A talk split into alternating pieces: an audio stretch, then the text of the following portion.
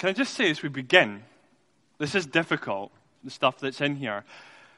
But the purpose of this passage is to encourage us and to give us certainty and strength. That's the purpose. In fact, I would sum up uh, this passage by saying this. This passage is saying, don't be lazy listeners, but hold on to hope. So if you don't remember anything from tonight, that's how you understand Hebrews 6. Don't be lazy listeners, but hold on to hope. And at first glance, um, well, it seems a bit out of place. Last week in the book of Hebrews, we began looking at the priesthood of Jesus. We began trying to understand how does Jesus fulfill this Old Testament category called priesthood. And the author left us in chapter 5, verse 10, by mentioning the fact that Jesus is a high priest forever in the order of Melchizedek. And then if we look at the end of uh, the passage that we just read, chapter 6, verse 20, he comes back to this theme. He says, um, Jesus having become a priest forever after the order of Melchizedek. So, what is this section doing right in the middle of him teaching us about Jesus' priesthood? Well, this section's here basically for him to say to his readers and to us tonight Are you paying attention to what I'm saying? Are you listening to what I'm telling you about the priesthood of Jesus? Because this is not just some theological aside. This is absolutely fundamentally important. Are you listening to me? A good way of thinking of it is to I don't know if you've ever had um, a fire safety talk at your work or at school or at uni. Uh, and sometimes when you're at these kind of talks, you can just sort of zone out uh, and not really pay attention. But actually, what the firemen are doing when they're up and they're giving these talks is talking about something really important. Uh, so sometimes they'll employ shock tactics to make sure that you're listening. So they'll be up there, and then behind their back, they'll have a foghorn, um, and they'll be giving this talk about fire safety. And suddenly they'll press the foghorn, and everyone's got to get up and run out quickly because that's how quick a fire could strike. And that's what the, the author of Hebrews is doing in this passage. This is like his foghorn passage in which he says, Listen to me. This is really, really important. I was telling somebody this morning about this as an illustration, and they were saying to me, Oh, you should go and buy a foghorn and do it. Um, but I bottled it. I didn't have the bottle. And I didn't think it would be fair to those listening online to have a sudden blast of a foghorn. Um, so that's, that's his foghorn passage to us. Are you listening? Are you paying attention? So there are three reasons I think he brings up why this stuff that he's been talking about, the priesthood of Jesus, Three reasons why the Hebrew listeners and why we today need to listen to what he's saying. I've got them on the back of your service sheet there. Three reasons to listen about, three reasons why the Hebrew Christians, sorry, need to grasp what the author is saying about Jesus' priesthood. First reason, they have become sluggish listeners and they need to mature spiritually. So that's the first reason he gives why they need to listen to what he's saying about the priesthood, because they have become sluggish listeners and they need to mature spiritually. We see that in chapter 5, verse 11 through to chapter 6, verse 3. Verse 11, he says, About this, that is about Jesus being a priest in the order of Melchizedek, about this we have much to say, and it is hard to explain since you have become dull of hearing. Now, that word in uh, Greek translated dull of hearing, it's the same word that he uses later on in chapter 6, verse 12, which is translated there as sluggish. Uh, sluggish is a much better translation. It's a much better word to say, sluggish. That's what the Hebrew Christians have become like. They're lazy listeners. So the author of Hebrews, he's taking this aside in his discourse on Jesus' priestly role to say, Look, I want to say more to you, but the problem is you're not bothering to listen to me. You're not bothering to take in what I'm trying to say. It's not that what he is saying is difficult to understand. That's not the problem. The problem is that they're being too lazy. They're not unable to learn, they're unwilling to learn. They're coming along, they're hearing the sermons, they're hearing whoever this author is, they're hearing him speak and his friends talk about Jesus. They're hearing it, but it's not going in. It's just going in one ear and out the other. They're sluggish in their listening. And these are people who have been Christians for a long time. Fair enough, he says, fair enough, it would be if you just become a Christian. And all this stuff would seem quite complicated. It's a bit intense, talking about Jesus' priesthood and the order of Melchizedek. Fair enough if you didn't get it then. But they've been Christians for a long time. In fact, verse 2, by this time, they should be teachers themselves. It doesn't mean that they should be up the front here doing what, what I'm doing now. It doesn't mean that they're all preachers. But they should have a clear enough grasp of Christianity that when a younger Christian comes up to them, and questions them about why, why isn't there a priesthood in this Christian faith, they should be able to teach them and to tell them. But they're not like that. And he illustrates what they're like, verse 13 to 14.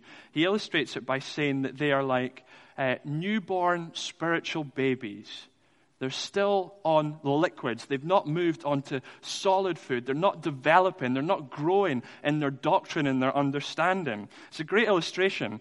Uh, if you came in here on Sunday morning and you saw a baby drinking from a bottle, um, then you wouldn't bat an eyelid. That's normal. That's what babies do.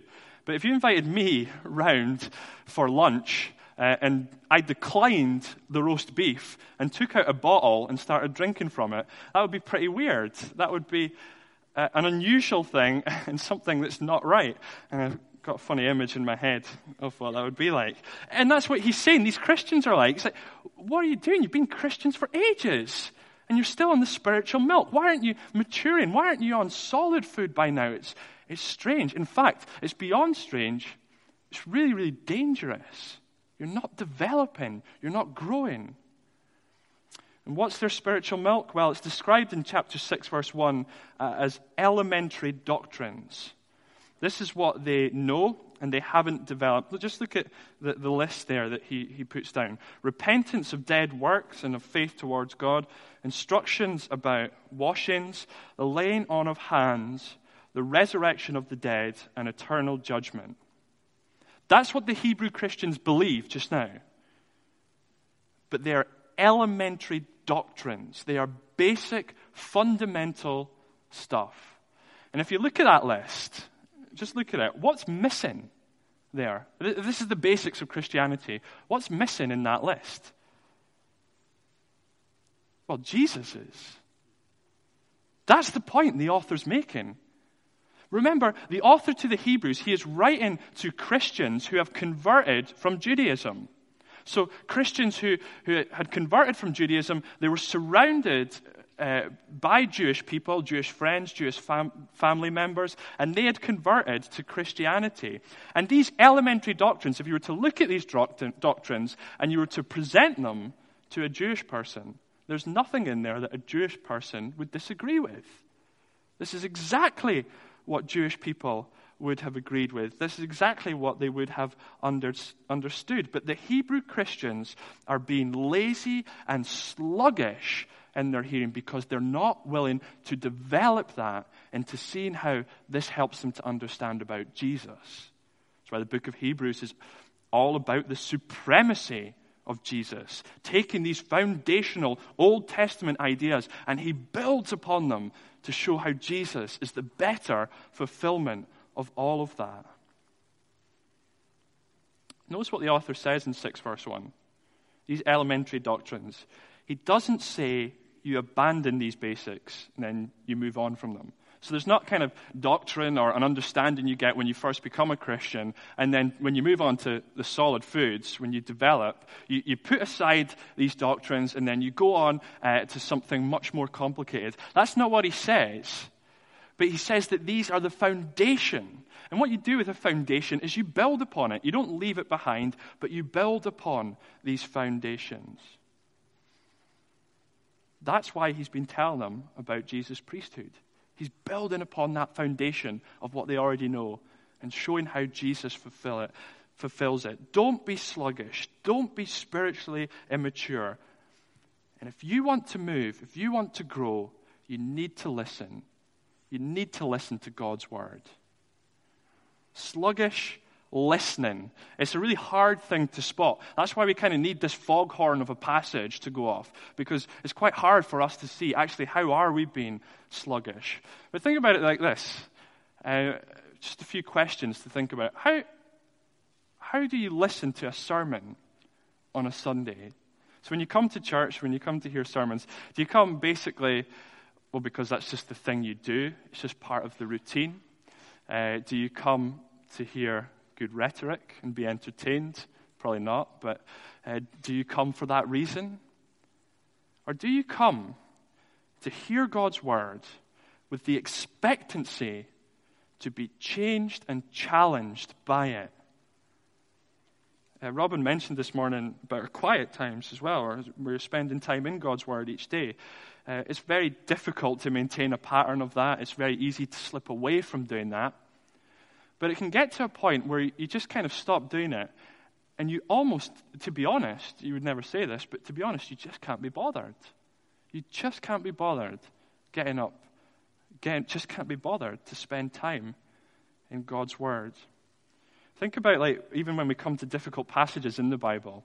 Like, think about when we come to the passage about Jesus' priesthood, or when we come next week to Melchizedek. I, feel I put Neil in it last week, so I'm going to try and bring him back in and set him up for next week. Think about when we come to that difficult passage next week. Is the mentality going to be, oh, it's just too complicated? I, I can't understand this. Or actually, are we going to strive to learn to actually, this is important. God's told us this for a reason. Maybe we should listen. Been, it was encouraging to hear this morning that uh, Robin was saying that about Romans 8. It's difficult. It's a really difficult passage. It's not as difficult as Hebrews 6, but it's still difficult. Um, and it was encouraging for him and, and for us as a staff team to have people in this congregation coming up afterwards and asking him these questions about the passage.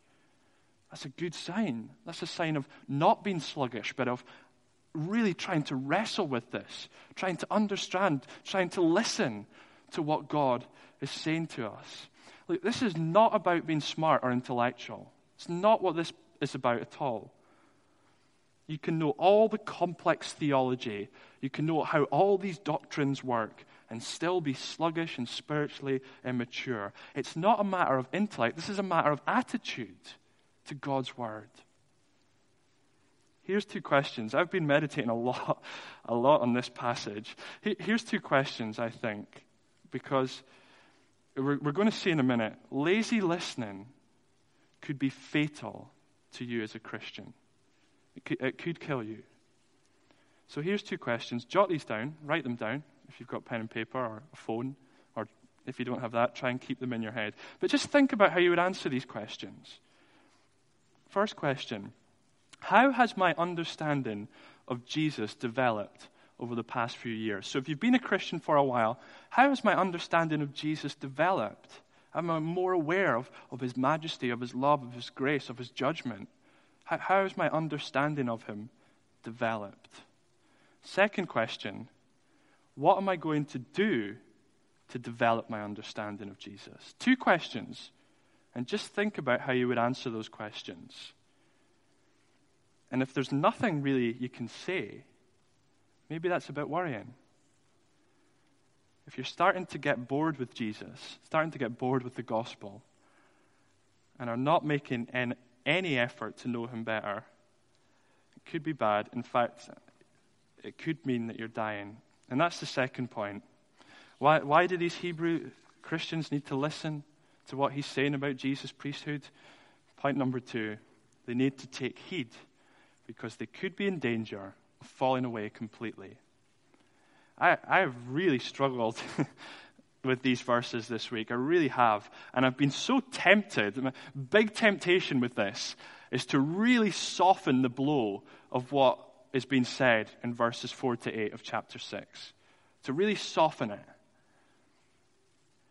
And the thing that makes it shocking, these verses, what, what's shocking is in verse 4 to 6 could be a description of a member of this church. It could be. Could be.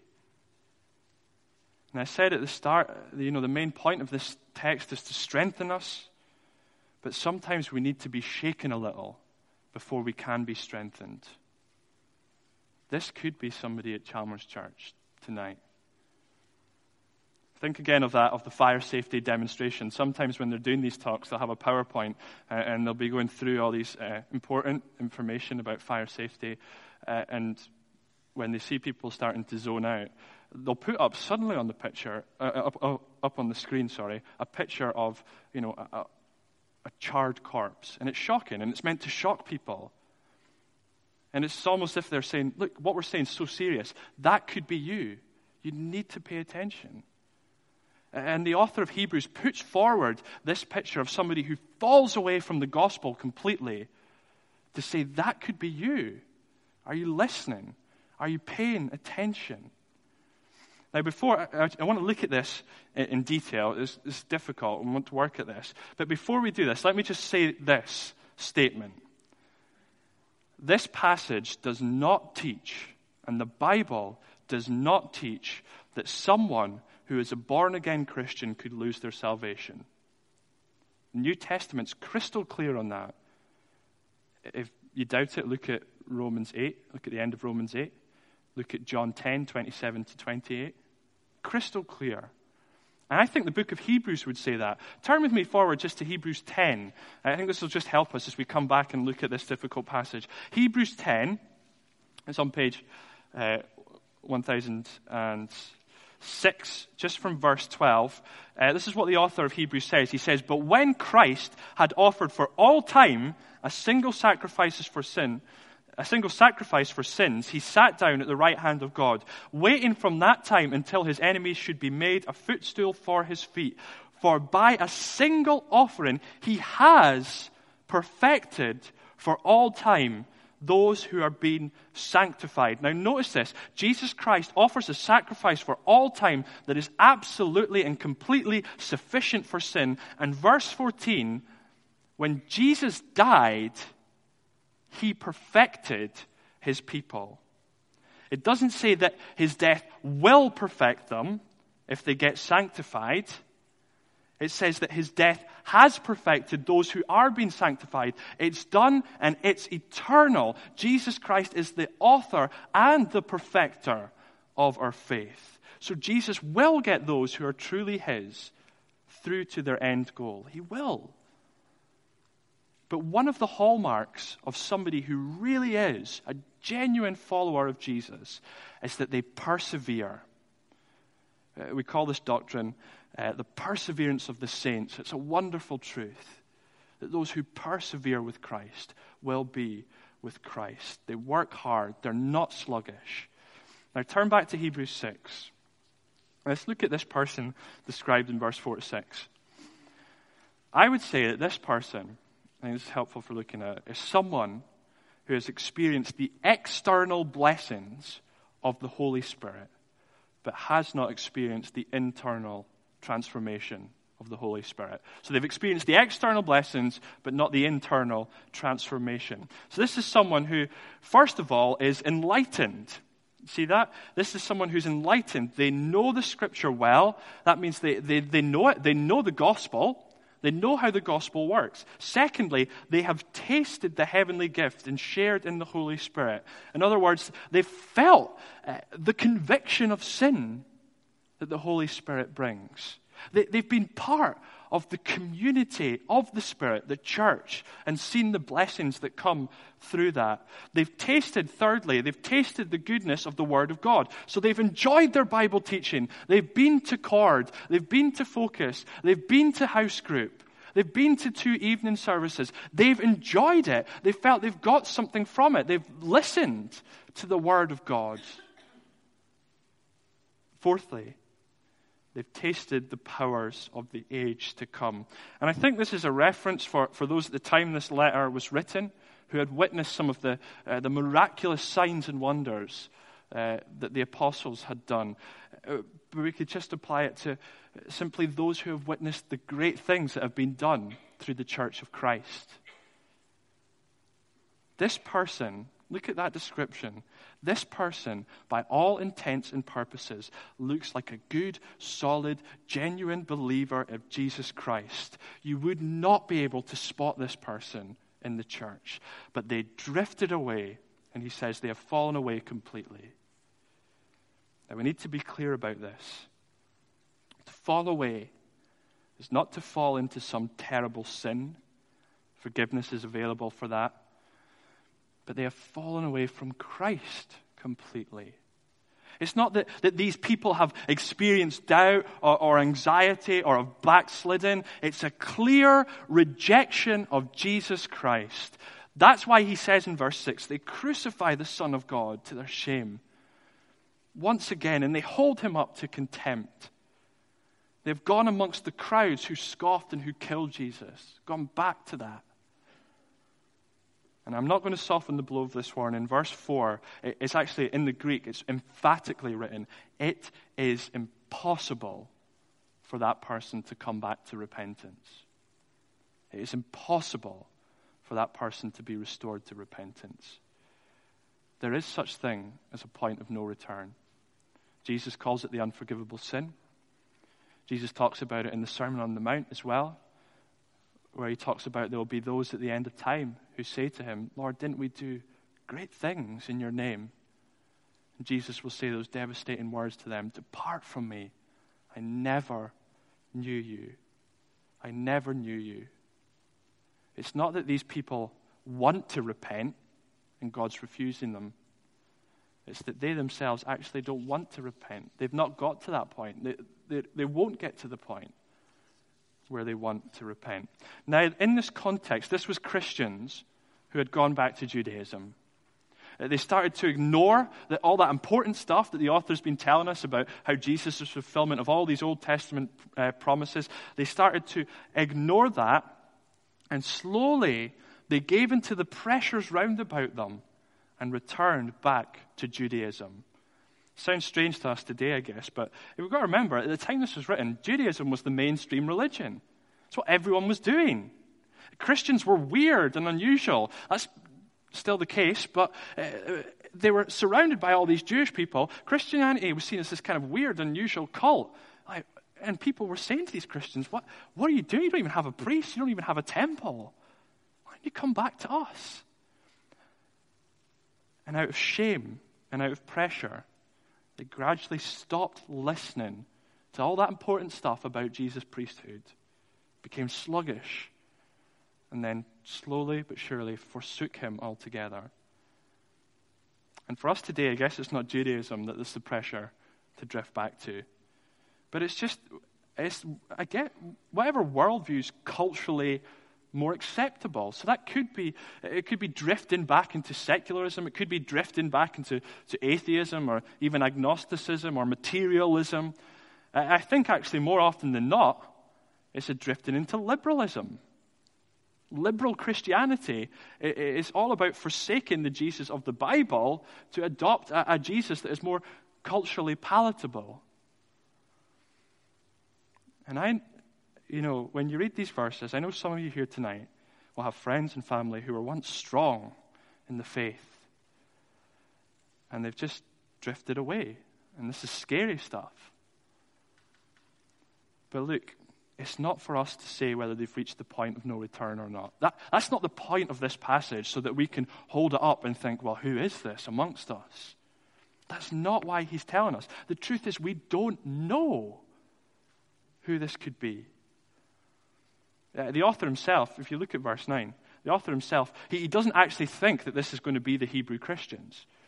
Uh, so in verse 9 of um, chapter 6, he says, um, Though we speak in this way, yet in your case, beloved, we feel sure of better things. So he doesn't think it's them because, verse 10, they have signs of, of those who really are saved. They look out for the saints, they serve them in Christ's name. So he's saying, this could not be you. It might be you, but, but we're sure of better things.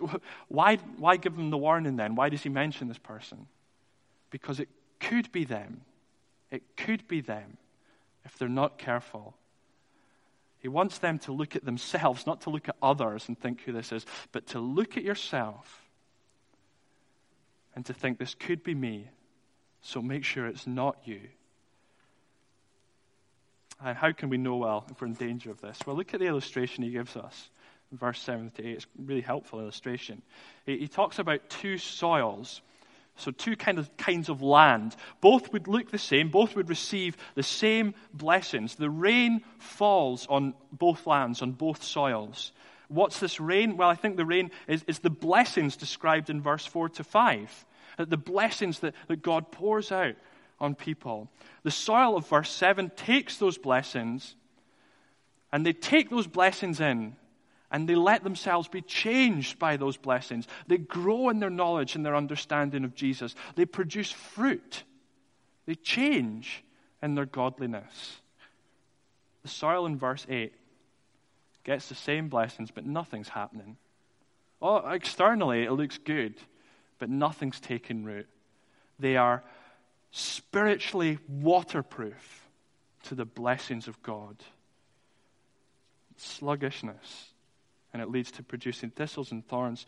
And look at the judgment that it describes. This is serious. This is why he's taking this aside, because it's really serious. They are destined for the final judgment of God near to being cursed, and the end is to be burned. We, we need to take this warning seriously. And if you're thinking about applying it to others, that, that's worrying. But if you're looking at yourself and you are shaken by it, I think that's a good sign. It's really good. Dick Lucas, uh, who's a minister in London, we often quote, um, he, uh, he talks about, he kind of uses this passage to slate Christian bookshops, which is pretty funny. But he, he talks about how um, it, what you get often in these Christian bookshops is these promise boxes. Um, in which you open them. My mum had them. It was actually really nice. You'd open them and you'd get to read a promise from the Bible. And it's really helpful to know these promises. But he says that he wants to um, manufacture warning boxes. So, as well as the promise boxes, we get all the warnings that are contained in the New Testament. I think that's a great idea. You know, get up in the morning, open up, read your little warning. Uh, be careful lest there be any amongst you who has an evil, uh, sinful heart. And then that's you ready for the day. Um, because that, that's what you need. You need the warnings as well as the promises. We're going to look at the promise. He's going to tell us some amazing promises from Scripture and how they can give us certainty. But you need the warning. You need the warning because it causes you to look at yourself and think, is this going to be me? What can I do to stop this? Being me? What can I do to strive to grow, to listen to God, to produce fruit? fruit fruit's not an instant thing. It's a great metaphor for change in the Bible because fruit's a gradual thing that over time there is this gradual change. But we should look at a warning like this, take it seriously, and do what Paul says in 2 Corinthians 13, verse 5. He says this Examine yourselves to see whether you are in the faith, test yourselves. Examine yourself to make sure you're not being sluggish. Examine yourself to make sure you aren't being fruitless and drifting slowly and slowly away from Jesus. And you know what? When we take heed to a warning like this, it will not make us insecure in our faith, but it will drive us to a place where we can feel totally secure. And that is Jesus Christ. This passage is not there to make us worried so that we'll lie awake tonight thinking, oh my goodness, am I in? Am I not in? Am I in? Am I not in? But, but it's there so that we'll fight off sluggishness and yearn for the assurance of hope that Jesus Christ brings. That's what he says, verse 11 to 12. If you've got your own Bible, don't do this in the church Bibles. You've got your own Bible and you like to highlight stuff. Verse 11 to 12, that's the main verses. That's the verses that sum up what this entire passage is about. We desire, he says, that each one of you show the same earnestness to have the full assurance of hope until the end, so that you may not be sluggish, but imitators of those who through faith and patience inherit the promises. So, why do they need to listen to what he's saying about the priesthood? Because they're spiritually immature and they need to grow, firstly. Secondly, they need to take heed because they could be in real danger. And thirdly, and finally, they need to listen to what he's telling them because they need a strong assurance so they can press on towards that promised hope. Verse 13 to 20 are a description of a promise. You know, he uses Abraham as the example of somebody who waited patiently for the promise of God. And verses 13 to 20 are a description of the promise that God made to Abraham. And our author wants his readers to not be sluggish, but to imitate those who through patience pressed on to that promise. Now, you could have, you could think, well, you could have just picked any promise in the Old Testament. This is not just a random promise that he's picked. This is the promise given way back in the book of Genesis. It's a foundational promise about God's plan to save us, to save us from our sin, to redeem humanity, to make a people out of this man, Abraham, that will be his own people. See, if you are striving for spiritual maturity, yearning for more of Christ, if you're that soil that is soaking in the rain of God's word, then you are an heir to this promise. And it's an unshakable foundation to be upon. Verse 4 to 8 may have left you feeling a bit shaky. and That's a good thing. It should do. But, but look at the words he uses now in this section. Just look, looking through those verses. He uses words like guaranteed, unchangeable, a refuge, strong, encouragement, sure, steadfast, anchor for the soul. If you're an heir to God's promise, then you are in the safest hands possible. Just to make sure we realize that, God swore an oath on himself. God made the promise, so it's pretty sure if God makes it. And just to make sure that we would know the certainty of it, he swore on himself. Verse 17 So when God desired to show more convincingly to the heirs of the promise, that's us, the unchangeable characters of his purpose, he guaranteed it with an oath.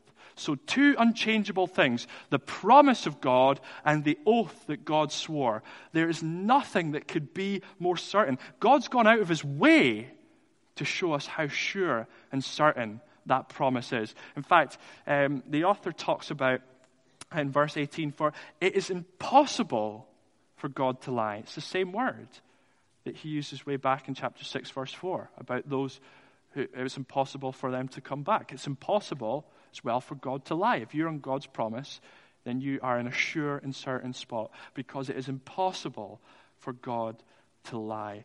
And God did that why did he do that? Verse 18, so that we could have a strong encouragement, so that we who fled to him for refuge could know we are in a safe spot.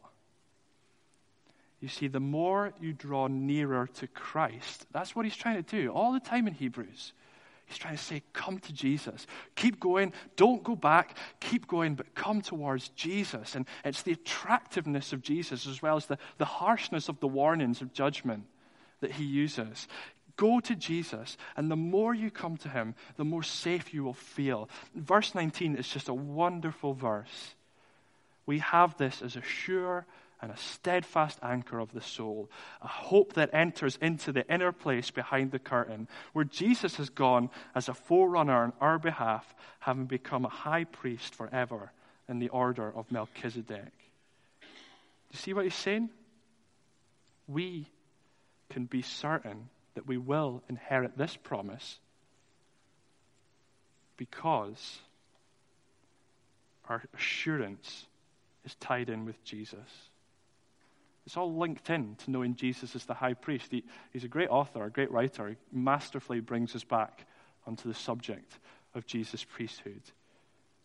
You see, as a priest, we were saying last week, the Old Testament priests were there to represent the bridge between humanity and God.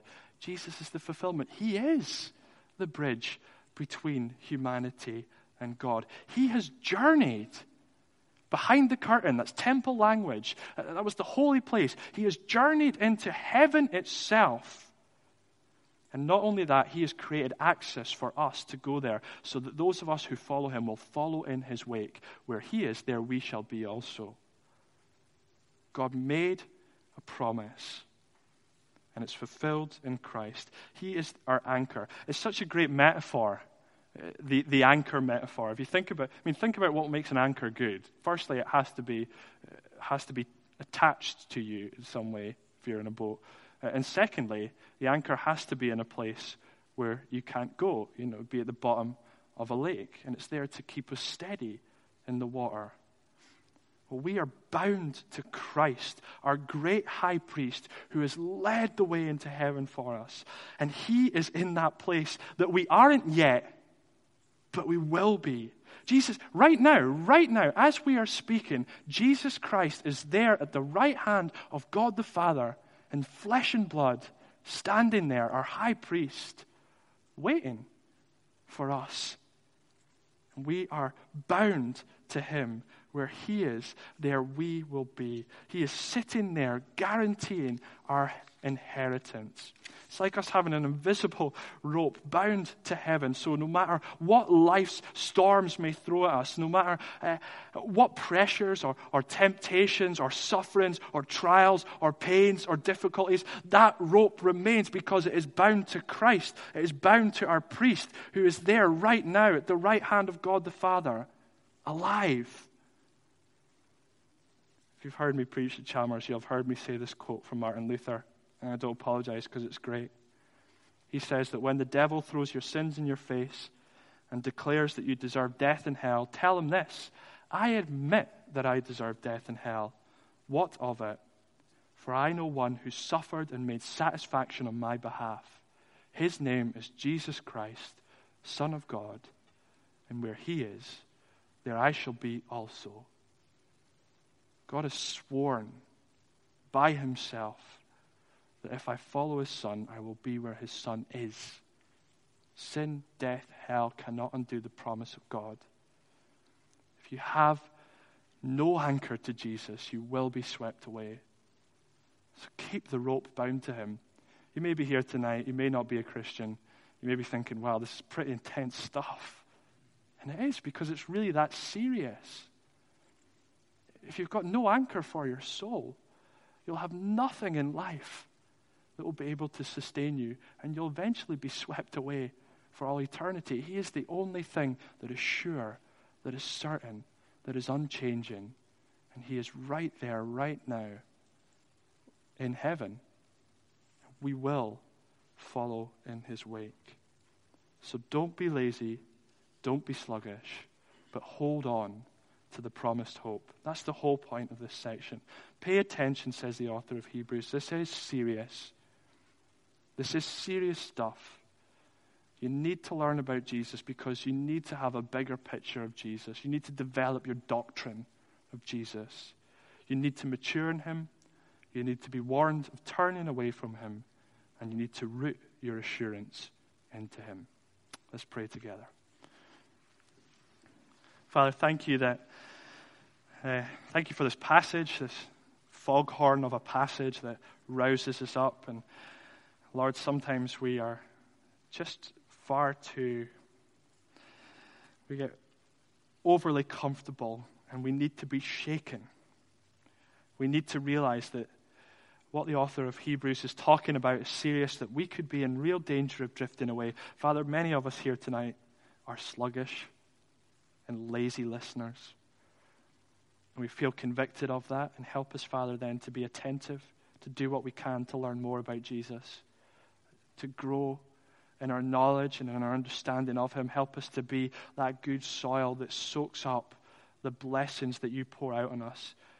Help us to be changed and challenged by your word, not passive to it, but to really listen.